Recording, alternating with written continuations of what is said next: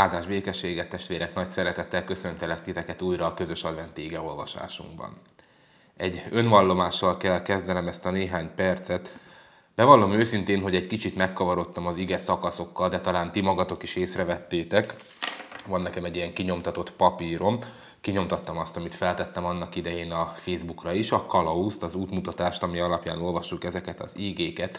De megvallom őszintén, hogy mostanában nagyon összefolynak a napok. Nekem is hiányoznak a vasárnapok, hiszen az én életemnek is megadták az ütemét, és az, amit most csinálunk online közvetítés címén, az, az, az jó, de a hagyományos vasárnapot, amikor kilépek az ajtón palásban, Bibliával a kezemben, amikor felmegyek a szószékre, látom az arcokat és beszélgetünk, ezt igazából mindannyian érezzük, hogy nem tudja pótolni.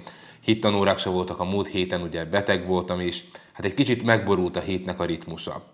No de a lényeg testvérek, hogy pótoljuk a kimaradt ige szakaszt, Ma arra kérlek titeket, hogy olvassuk el közösen Lukács evangéliuma második fejezetéből a hatodiktól a tizenkettedik terjedő verseket. Kélek, hogyha teheted, akkor vedd elő a Bibliádat, keresd ezt ki a Lukács evangéliumából, ha nem tetted volna, akkor pedig itt a kijelzőn is olvashatod az ígét. Ezeket a sorokat olvassuk ma. És történt, hogy amíg ott voltak, eljöttek, eljött szülésének ideje, és megszülte elsőszülött fiát. Bepújálta és játszóba fektette, mivel a szálláson nem volt számukra hely. Pásztorok tanyáztak azon a vidéken a szabad ég alatt, és őrködtek éjszaka a nyájuk mellett. És az úrangyala megjelent nekik, körülragyogta őket az úr dicsősége, és nagy félelem vett előtt rajtuk. Az angyal pedig ezt mondta nekik. Ne féljetek, mert íme nagy örömet hirdetek nektek, amely az egész nép öröme lesz. Üdvözítő született ma nektek, aki az Úr Krisztus a Dávid városában. A jel pedig ez lesz számotokra. Találtok egy kisgyermeket, aki bepójálva fekszik a jászolban. Olvassuk tovább a karácsonyi történetet, Jézus Krisztus születésének a történetét, és most értünk el ahhoz a jelenethez, amelyet mindannyian jól ismerünk, Általában felszoktuk ezt dolgozni a gyermekekkel és a karácsonyi műsorban, amikor József és Mária házról házra járva kopogtat és szállást keresnek maguknak. Ismerjük a történet végét, valószínűleg minden szálláshely tele volt Betlehemben a népszámlálás miatt, illetve látták, hogy Mária már az utolsó pillanataiban van a szülés előtt, nem akartak bajlódni egy gyermekkel, egy szülőnővel, talán nem akarták zavarni a vendégeket.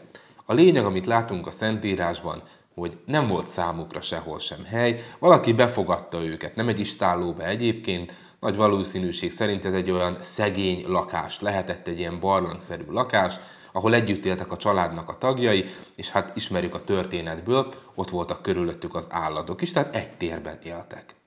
József és Mária, kicsi Jézussal együtt, gyakorlatilag számkivetettekké válnak. Ám van ebben a történetben még egy csoport, akik szintén számkivetettek voltak. Ez nem más, mint a pásztoroknak a csoportja. Tudjuk, hogy mi az a pásztor. Ismerjük, talán még gyerekkorunkból emlékszünk rá, noha ma már nem egy gyakori foglalkozás. Érdemes tudni, hogy ők, tehát maguk a pásztorok, ők bizonyos tekintetben számkivetettek és lenézettek voltak a társadalom több rétege számára. Részben azért, mert hát az életmódjuk, az életvitelük az alkalmazkodott az állatokéhoz, gyakorlatilag kint éltek velük folyamatosan a mezőn. A mezőn nincs zuhanyzó, víz is csak annyi, amennyit éppen megisznak ők, meg éppen az állatoknak, amire szüksége van. Ennél fogva például a zsidó tisztasági rendelkezéseket, ezekből rengeteg sok volt, ezeket a pásztorok nem igazán tudták megtartani, még ha akarták volna, se volt rá lehetőségük kinn a szabad ég alatt. A szombat napját se nagyon tudták megtartani, ugye a szombat a pihenés napja, ahogyan az igében olvassuk a tíz parancsolatban, nem nagyon tudták megtartani a szombatot, mert hát a birka az birka, nem tudja, hogy milyen nap van, szombaton is éhes, szombaton is szomjas, neki minden nap egyforma, alkalmazkodni kellett az életvitelükhöz. Hogy vallásosok voltak ezek a pásztorok, nem tudom, annyi viszont biztos, hogy templomban nem jártak részben azért, mert egy templom volt az egész országban Jeruzsálemben, és nem nagyon volt nekik lehetőségük hagyni a nyájat, még ünnepeken sem, ott kellett lenni mellette. Nem is nagyon mehettek a templomba, részben azért, mert az életmódjukból fakadóan nem tartották be a tisztasági szabályokat, tehát nem engedték be, nem látták őket jó szívvel a templomban. És olyan jó és olyan bíztató látni az evangéliumi leírásban azt, hogy Isten mégis ezekhez a pásztorokhoz küldi az angyalt.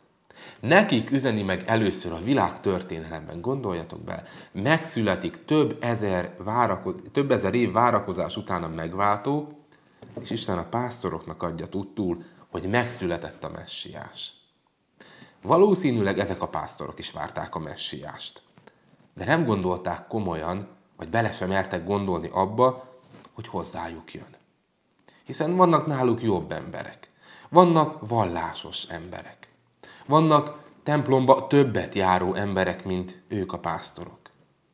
És talán ők maguk is hitetlenkednek az egészen, hogy angyal, meg messiás, meg örömhír, és pont mi halljuk ezt először.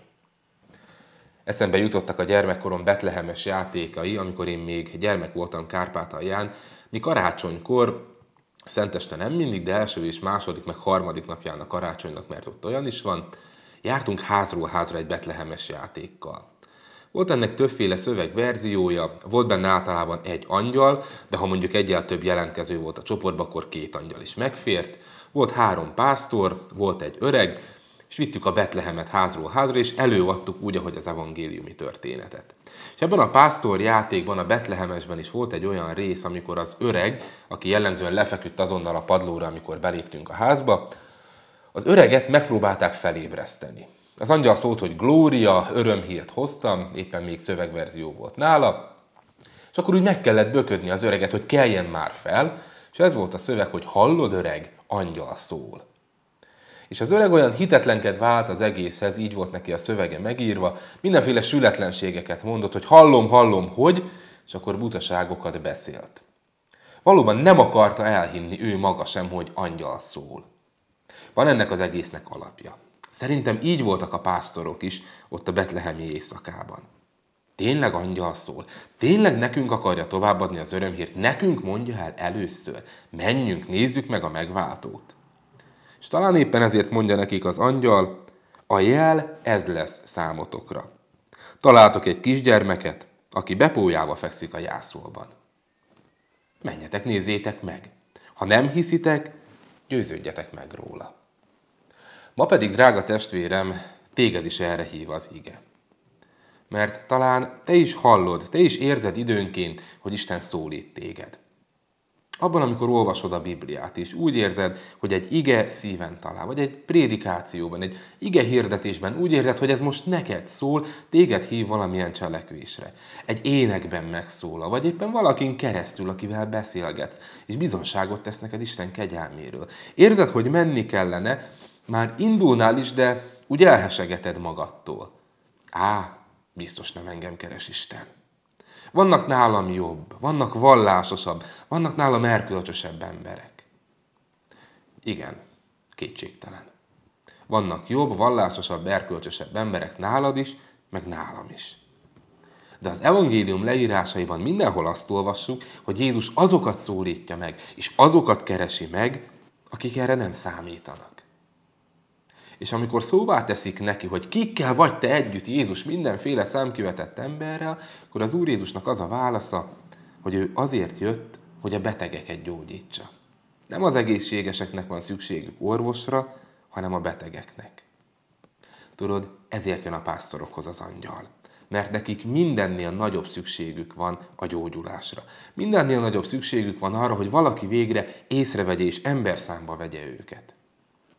Tudod, Jézus oda megy, ahol szükség van.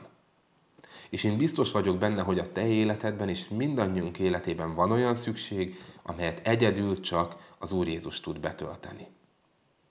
És ahogy annak idén a pásztoroknak, úgy neked is saját magadnak kell meggyőződnöd arról, hogy mindez igaz. A más meggyőződése az nem lesz jó neked. Az, hogy más mit mond róla, az szép és jó, de azt nem te mondod. Egyszer Jézus is megkérdezi tanítványait, hogy kinek mondanak engem az emberek. És megkérdezi utána, és ti kinek mondatok engem? Neked magadnak kell meggyőződned erről az igazságról, amit a Szentírásban olvasol. Vedd elő a Szentírást, és kezd el olvasni valamelyik evangéliumot, de ezúttal úgy, hogy az hozzád és neked szól. Ha valami nem világos a kérdésed van, akkor kérdezz. Járj utána, keresd meg akár engem, vagy valamelyik hitben járó testvérünket.